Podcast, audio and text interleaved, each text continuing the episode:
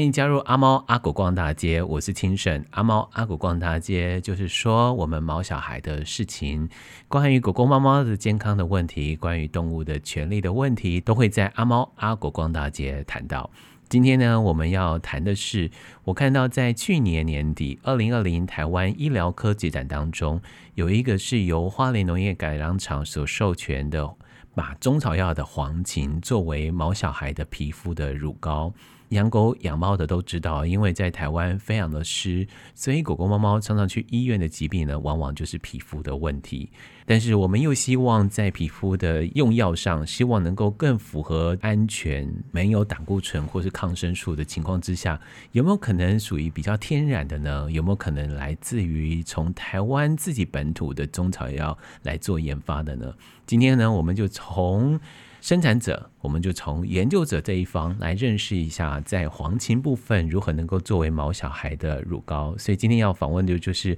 行政院农业委员会花莲区农业改良场的研究员，他也是多年来在研究中草药。在这一次的台湾医疗科技展当中，他们甚至于把丹参，韩国有人参，在台湾也有丹参，他们就把这个丹参呢研发成为丹参茶或者是丹参鸡精。现在天气这么冷，我们往往都会想要来一个关于中草药所做成的汤品吧。今天我们就来好好来认识中草药，好好来认识台湾的中草药，其实跟我们的毛小孩的健康是有很大的关系。也来好好来照顾我们的身体。当我们的身体好，我们也能够好好照顾毛小孩。这一集的来宾就是花莲农业改良场的研究员张同吾张研究员。研究员你好，呃，主持人好。你觉得我们在东部部分啊，适合种什么？还是什么都适合种？因为有些植物它必须要向光，有些植物它有土壤的问题，有些植物它有温度上的问题。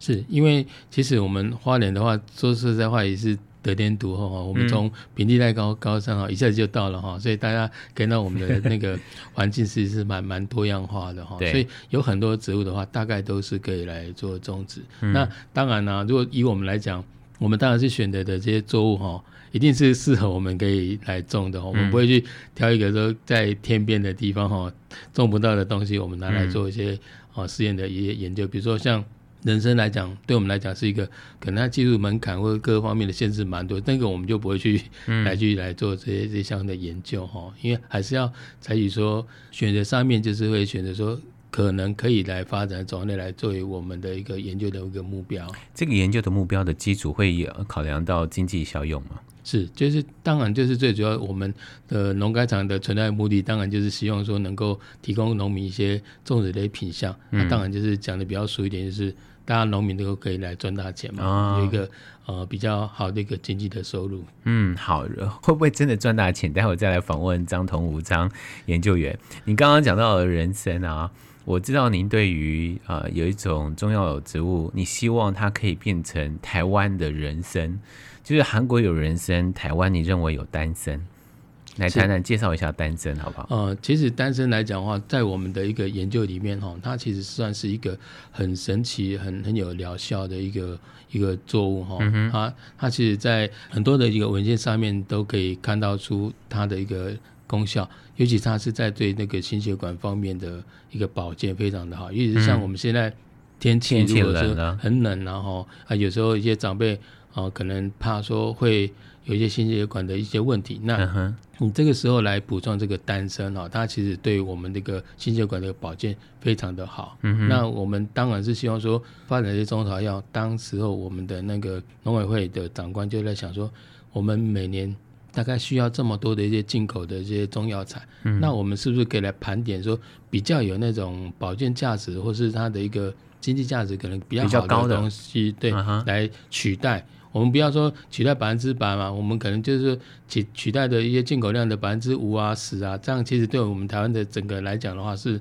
呃，就已经是蛮好的一个一个目标哈、嗯嗯。所以当时选定说，因为丹参它的一个呃价值非常的好，那在我们的研究结果里面发现它的一个成分啊，都其实都比四周都来得高，所以是有机会来成为这样的一个取代进口的这个丹参，那也希望说能够发展成。代表我们台湾的一个很重要的一个中草药。台湾现在在种丹参的大概占多大的面积？还是就专属在花莲这里？那其实丹参在全台湾各地，大概陆陆续续都有人在种啊，最近几年的一个推广的成果，但是主要的集中地点还是在花莲跟宜兰地区。嗯哼，在花莲的话，大概也集中在玉里、富里那一带。我的了解也是在南区，对，对，都在南区的富里那边。大概目前的话，大概是十几公顷，是不多。嗯、但是如果说加上其他啊各县市这些加起来，大概也有二三十公顷的一个面积。哦，它其实是哦、呃，有蛮多都是自己在农民在。啊，在在推广哦，嗯、那可是实际上我们在辅导上面的话，还是以花莲宜兰地区为主这样。它好种吗？它需要什么样的环境来栽种？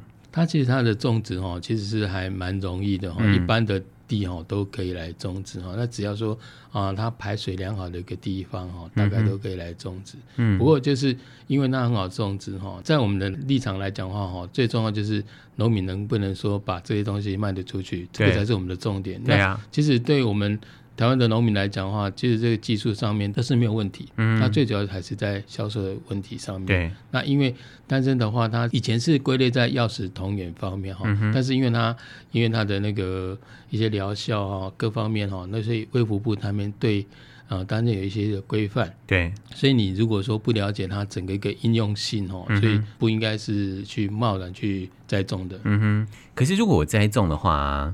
我是要贩卖哪一个部分？因为它是整株整株卖吗？还是说就应用在？因为通常中草药是应用在它根部，我不知道在丹参的部分是如何。哦，丹参的话，它的利用的话还是以根部为主，那所以说它的那个价值上面是在它的成分主要最主要的表现上也是在它的根部，它的主要的成分就是丹参酮跟丹参酚酸类的哈，嗯哼，根部的含量是比较多的。你说它在活血的帮助上就比较多，对对对对，传统上的话记载都是用根部为主这样子。我看过丹参，我也看过农友在贩售。然后我也买过丹参，呃，丹参大部分都是拿来煮排骨汤啊，煮鸡汤，是这样吗？哎，其实一般的话，我们都强调说拿来做食补来是比较方便的，因为其实对我们台湾人来讲的话，就是药膳类的东西是我们最主要的一个。呃，消费的一个地方啊，因为其实以整个这个中药的消费来讲的话，大概百分之七十都是用于在使用方面的，嗯、那有可能百分之三十可能就在做一些方剂的使用，哦、所以用来吃的话是最快，嗯，而且是它的一个效果各方面的消费上面也是比较大的一个消费的一个市场。可是农友是卖是这样一株，你知道吗？它就是根部跟上头的那个叶啊、茎啊等等的。你们在推广的时候，上部分的话怎么办？或者是说，在整个开发研究上，我们刚刚提到了黄芩，它可以工作为同伴动物的皮肤的保健使用。那未来或是在它的那个根部以上的，它会拿来做其他的研究应用。是因为我们刚刚就提到说，以丹参来讲的话，它的利用都是用根部哈，嗯、啊，可是你看它的那个地上部，它的那个呃 biomass，就是它所谓的生殖量还是蛮大。啊、一般的话，就是你把它呃没有把它利用掉的话，就是一个废弃物嘛，就是很可惜。嗯、那后来我们就因缘际会就发现说，哎、欸，其实它。去做分析的结果，发现它的地上部吼还是一样有一些保健的成分在，好、嗯、像刚刚讲过的丹参，它有一个成分叫做丹参酚酸。嗯哼，那在地上部的话，那一个丹参酚酸的含量就是还蛮高的。Uh 对，所以说把它丢弃的是很可惜，所以我们就可以用这个地上部所谓的农副产物的部分来去做一些加值的应用。嗯哼，那可能就是我们现在目前想的，它其实也是可以来做一些茶包使用，嗯、比如说。可以来做一个饲料的一个中药的一个饲料添加物来使用，嗯、那这样的话，对我们这个资源上面的利用是一个全物利用的一个概念，嗯，也不会呃减少这些呃东西的一个浪费。这样，我很好奇，我应该在下次再买整株的时候，把它的叶子摘下来看狗狗愿不愿意吃哦。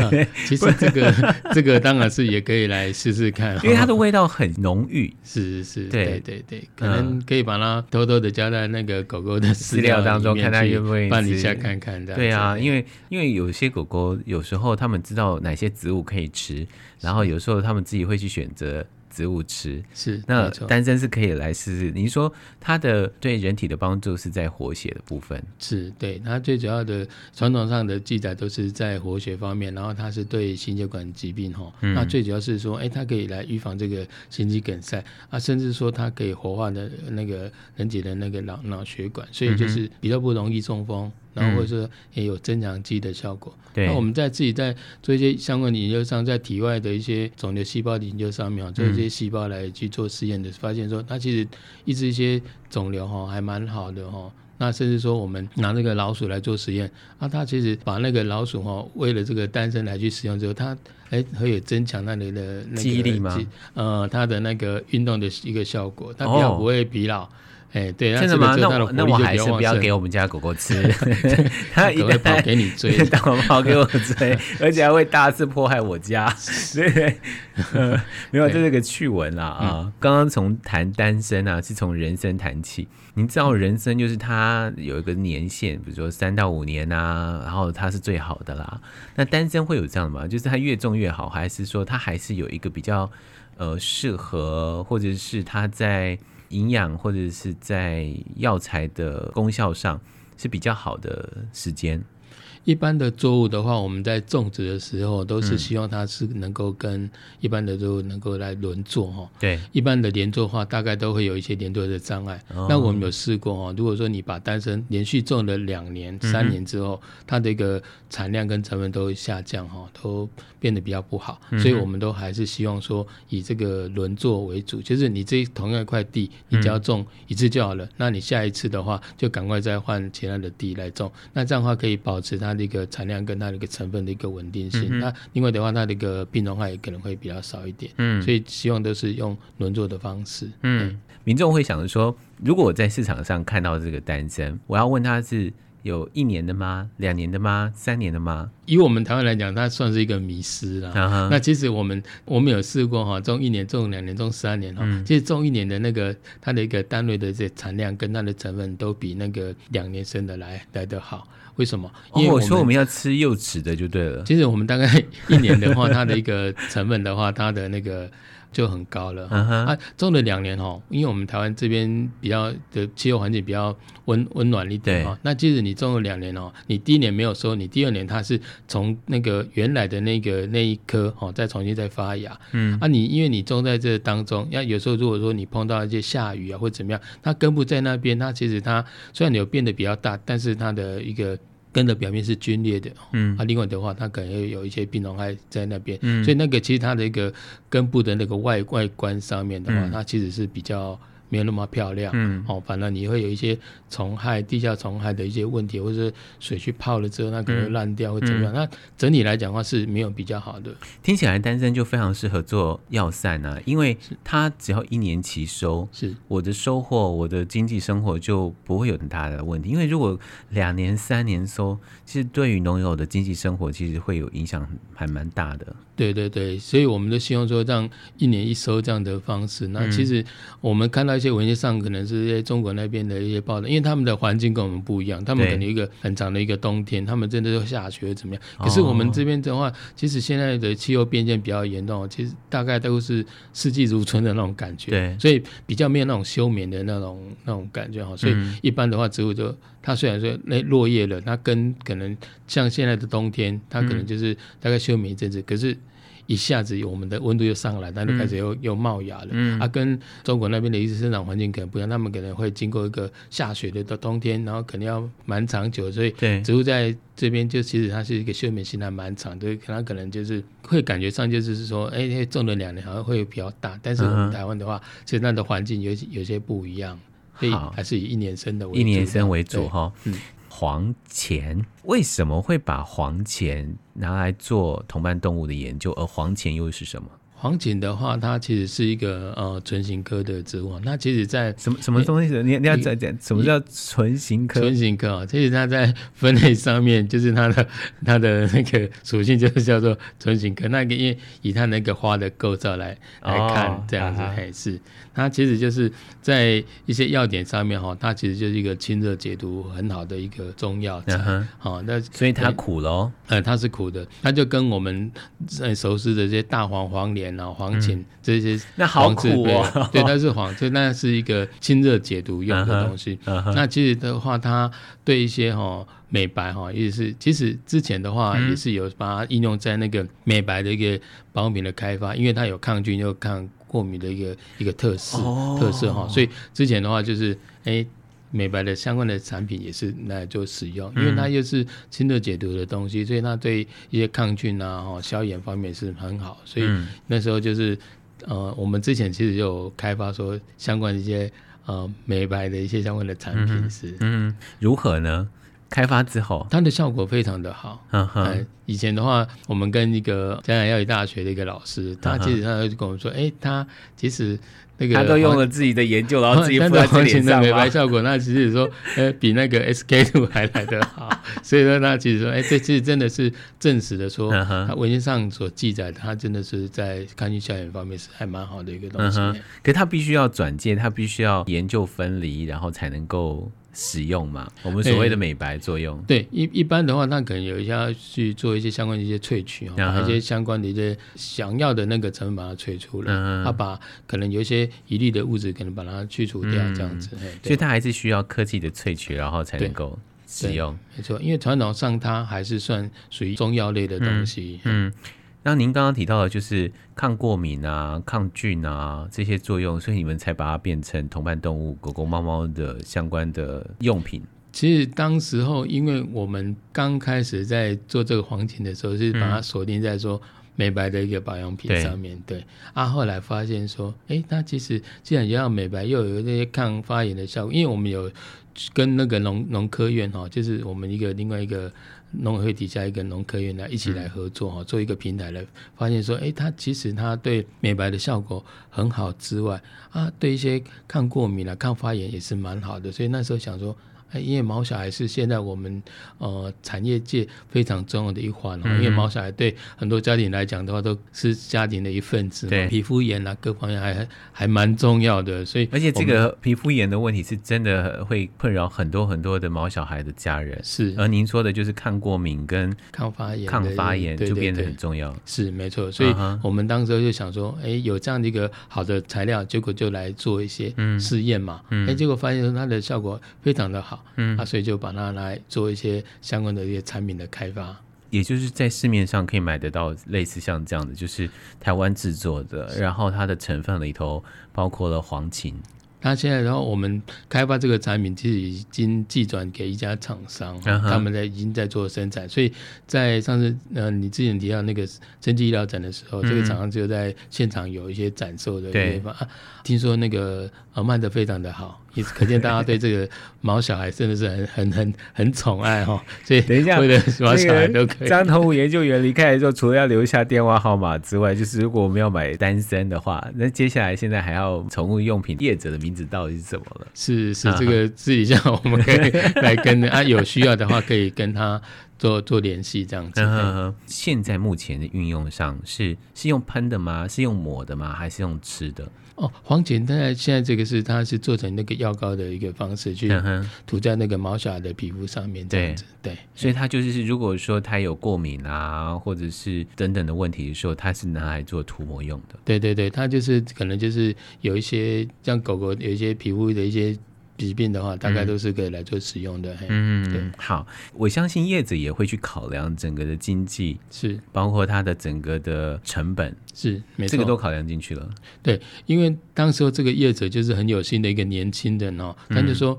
最主要他还是希望说。这些药材的话，就要取自于我们自己台湾，对，因为我们在花莲这边或者在宜兰那边种植的都是有机栽培，对，都是可以看得到它的一个产量的、那个产地的一个状况，嗯，所以是一个很安全的。另外的话，除了说哎安全之外，它又可以来扶持我们自己的那个农民哈，对，它可以跟他们做气豆的生产。嗯、啊，虽然说价格上可能贵了一些，对，但是因为它的来源是有机的栽培，对，它又是我们自己台湾生产的，所以在一干贵要搞之下哈，他们觉得说，哎、欸，其实这个东西是虽然比进口来的贵，但是我们的一些成分啦，或者说扶持农民这一块、嗯，他们觉得说，哎、欸，可以来创造很多赢的一个局面，这样子。量够吗？也就是它的栽培面积大吗？因为台湾在谈中草药的栽种上，可能先谈到的是当归，谈到的是丹参，那不知道黄芩的情况。哦、呃，之前的话，我们在花莲这边推动，大概是只有少数的这样两三公顷的量。嗯、那因为它这个产品的研发，那后续需要一些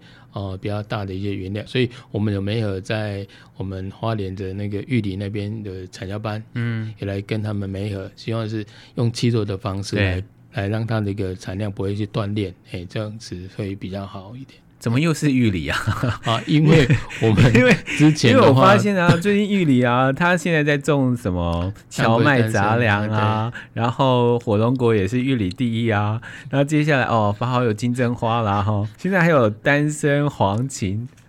所以主持人刚才讲没错，那要移居到玉里耕种了。所以我们现在其实的话，也是希望说，在我们的那个北花莲啊、中 东区都一定要来去做，因为当时候我们的那个生产合作社跟特用作物的产销班刚好都是在玉里、富里那一带啊，所以说就是以他们现有这样的一个规模基础来去做一个成果的一个展现。那目前的话，因为因为我们厂里面觉得说，就像刚刚主持人讲的，我们也希望把这样的一个好的东西来。推广在其他的乡镇地区，只要当地的这些农友有需要的话，我们是很乐意再来创造另外一个一个产区这样子。那它的农地有没有什么限制？比如说，因为根部的通常都必须要着重在它排水比较好，可是在气候温度上会有差吗？因为北区、南区，甚至于到宜兰、台北，恐怕它还是有一个温度的落差的问题。对，呃，之前在推广这些中草药的时候，我们都会做很多的不同地方的测试。嗯、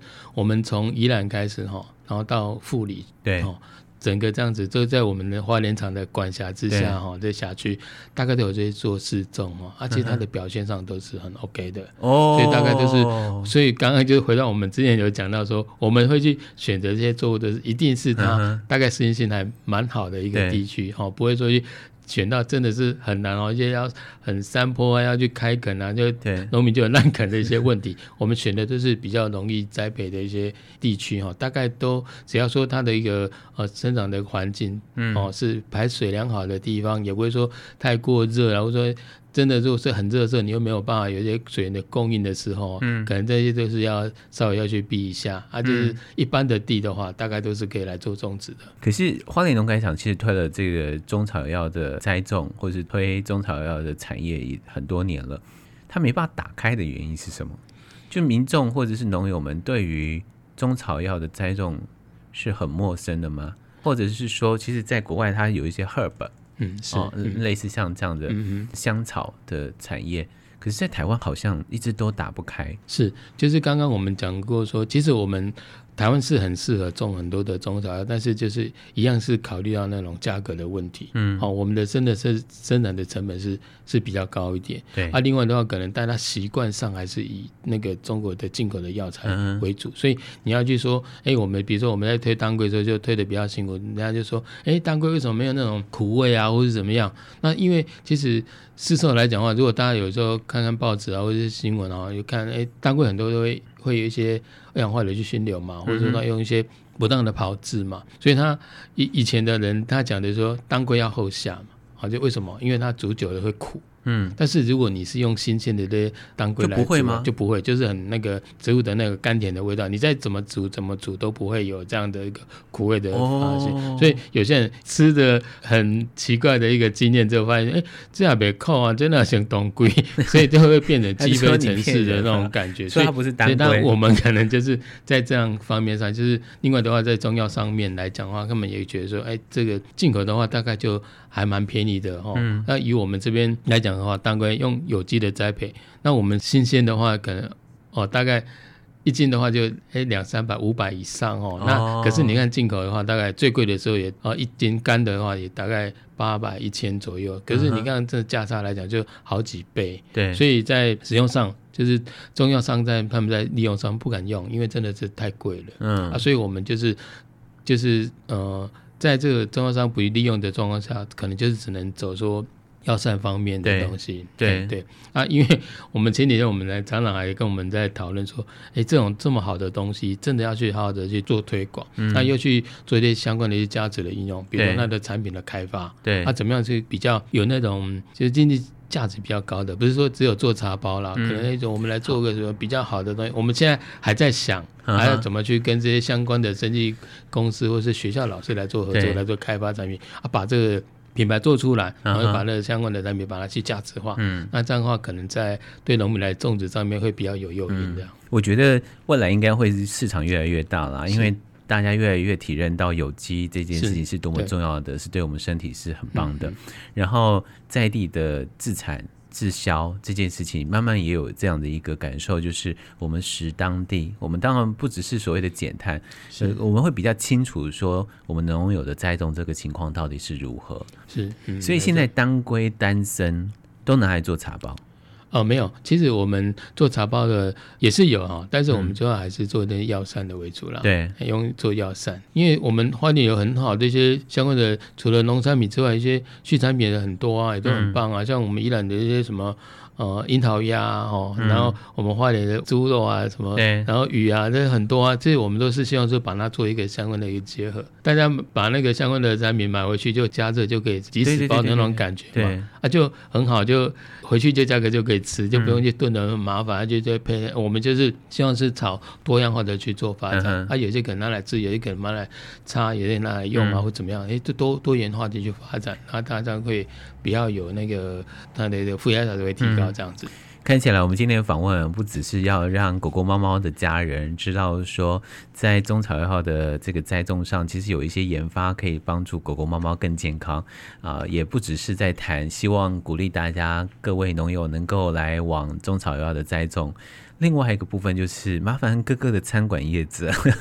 没错，想办法把我们这个这么棒的中草药可以跟这些食材啊，跟这些餐饮做一个合作。是，其实我们呃花莲这些当地比较有名的这些餐厅哈，嗯、其实他们都有在做采用这些相关的这些中药材、当归这些丹参来去做他们的那个诶、欸、食材。对，都都有哎、欸。我的朋友们去韩国啊，都会说一定要喝他们的鸡汤，是人参鸡汤。是，可是为什么不能说来花莲来喝我们的丹参鸡汤呢？哎，没错，这个就是一个对，对，对。麻烦各位业者们，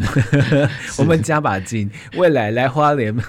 可以吃各式各样，其中有一个叫做丹参鸡汤，喝丹参鸡汤不单身哈，因为它是一起喝的这样。对对对，所以喝了丹参就可以告别单身了，嗯。就会找到很好的对象。对对对啊，好，那个农改厂的厂长因为感谢我们下了一个 slogan，喝单身鸡汤告别单身，对，很好。嗯，这个都是接下来都要一直要去持续的推广的。是是是是，因为我们后续会。做很多相关的一个计划哈，那对我们这个来讲的话，它其实就是刚一直提到说要去怎么去做加值。如果说只是做茶包，感觉上那个技术门槛就还蛮低的，到处都是打茶包，就没有什么特别。对，来这边我们可能可以。做你把全身的东西都你有吃的、用的、玩的，这大概都可以来做的话，嗯、那那是最全面的话是最好的。你讲到玩，它可以变成体验旅游吗？是啊，因为你看，如果说他在那个当归丹参来开花的时候，真的，一片的花海真的很漂亮。嗯。嗯但是它的花就是春节花科，它是跟那个鼠尾草，就是那个跟那个薰衣草是同一属的哦，所以它的那个整片来看的话，就是非常的漂亮。当归吗？啊、嗯，是丹参，丹参，丹参跟那个薰衣草是同一属的，对，所以它的花就是紫色的话很漂亮。所以它在那个呃，大概它它的花花期很长哎。如果说我们大概十月份来种的话，它大概三四月就开始就开花哦，那花期大概有大概四五个月以上。我现在又要记下另外一个电话号码，就是单身农场的老板的电话。我这样子再去来拜访啊，去拍个照这样子。那其实那个当归它开花是很都白色的花，也是很漂亮。而且它开花的时候，那个花整个一个甜的，那都是当当归的香气，也是非常的好。哦、嗯，对，所以我们当然、就是、香气真的很好闻。是，所以我们就是希望说，哎、欸，就是朝六级花嘛，嗯、就一级的生产之外，那二级去做加工，对，那三级的话就是跟体验的一个相关的活动，嗯。嗯，啊，让大家可以，其实不是只有看薰衣草一样，你去看这个丹参的也是很棒啊。以前我们在三星在推丹参的时候，嗯、啊，有有的农民啊，他们就种啊，就大家过去之后就会觉得哇，薰衣草好漂亮哦，这样子。嗯，但他们都不知道这个叫单身，哦、啊，整片的话开起来是真的很漂亮。我真的好期待未来，我们可以看到这样单身的花海，然后也可以喝丹参鸡汤。对。嗯、对，一边喝鸡汤，一边一边赏花这样子，对，然后又带着心爱的人去赏花是很好的。嗯嗯、因为其实我们在做推广这个中草药，本来就是希望说，因为我们花莲之前的话，其实在休耕地还蛮多的，对，那有些休耕地它这样子没有种东西，是还蛮可惜，所以我们就一直在想说，哎、嗯，怎么样去把这些休耕地来活化？那中草药的话，刚好就是因为它。种植时间长吗？诶、欸，它的经济价价值比较高啊，它就是可以来把一些休耕地可以来做一些活化，哦、啊，让我们农民不只是只有做这个休耕地的补助，它可能对这个土地上面的一些生产一些贡献这样，嗯、所以我们当时就想说，诶、欸，这个中草药除了丹参之外，我们之前推的这些当归，它其实都是还蛮有一些经济的价值，它的产量都还蛮高的哈，嗯、但是就是说。虽然它的经济价值很高哈，但是因为它在一些使用上，除了新鲜的之外哈，新鲜的农产品的话，嗯、我们比较可以来自由去做贩售哈。但是它干燥之后就变成药材去管制，哦、所以农民如果说没有这个销售的通路，或者说对这个这个中草药不了解的话，其实他不能够贸然去去栽种，因为你会有一些法令上的一些问题，或者说你的销售的问题。嗯、那你们会去媒合像这样的一个中草药商做一个期作合作吗？哦。中小药商的话，现在目前算算是还在接触的一个阶段哦。嗯、因为其实对我们来台湾来讲，因为我们采用都是有机的栽培哈，那所以说你知道，我们其实台湾在种植这些上面的话，它的人工的一个成本哈对会会比较高，哦、所以这些中药商都知道我们台湾自己。产的这些品质相当好，但是因为他们也是在做成本的考量上面，所以在这个使用上面还是有一点点点疑虑啊。我说还是怕说那个成本太高，问题没有办法去负荷。那你们怎么帮他们做行销？所以我们现在目前的话，在推动上面，就我们的那个面积就比较保守一点，就是会比较说要有那个销售的一个管道。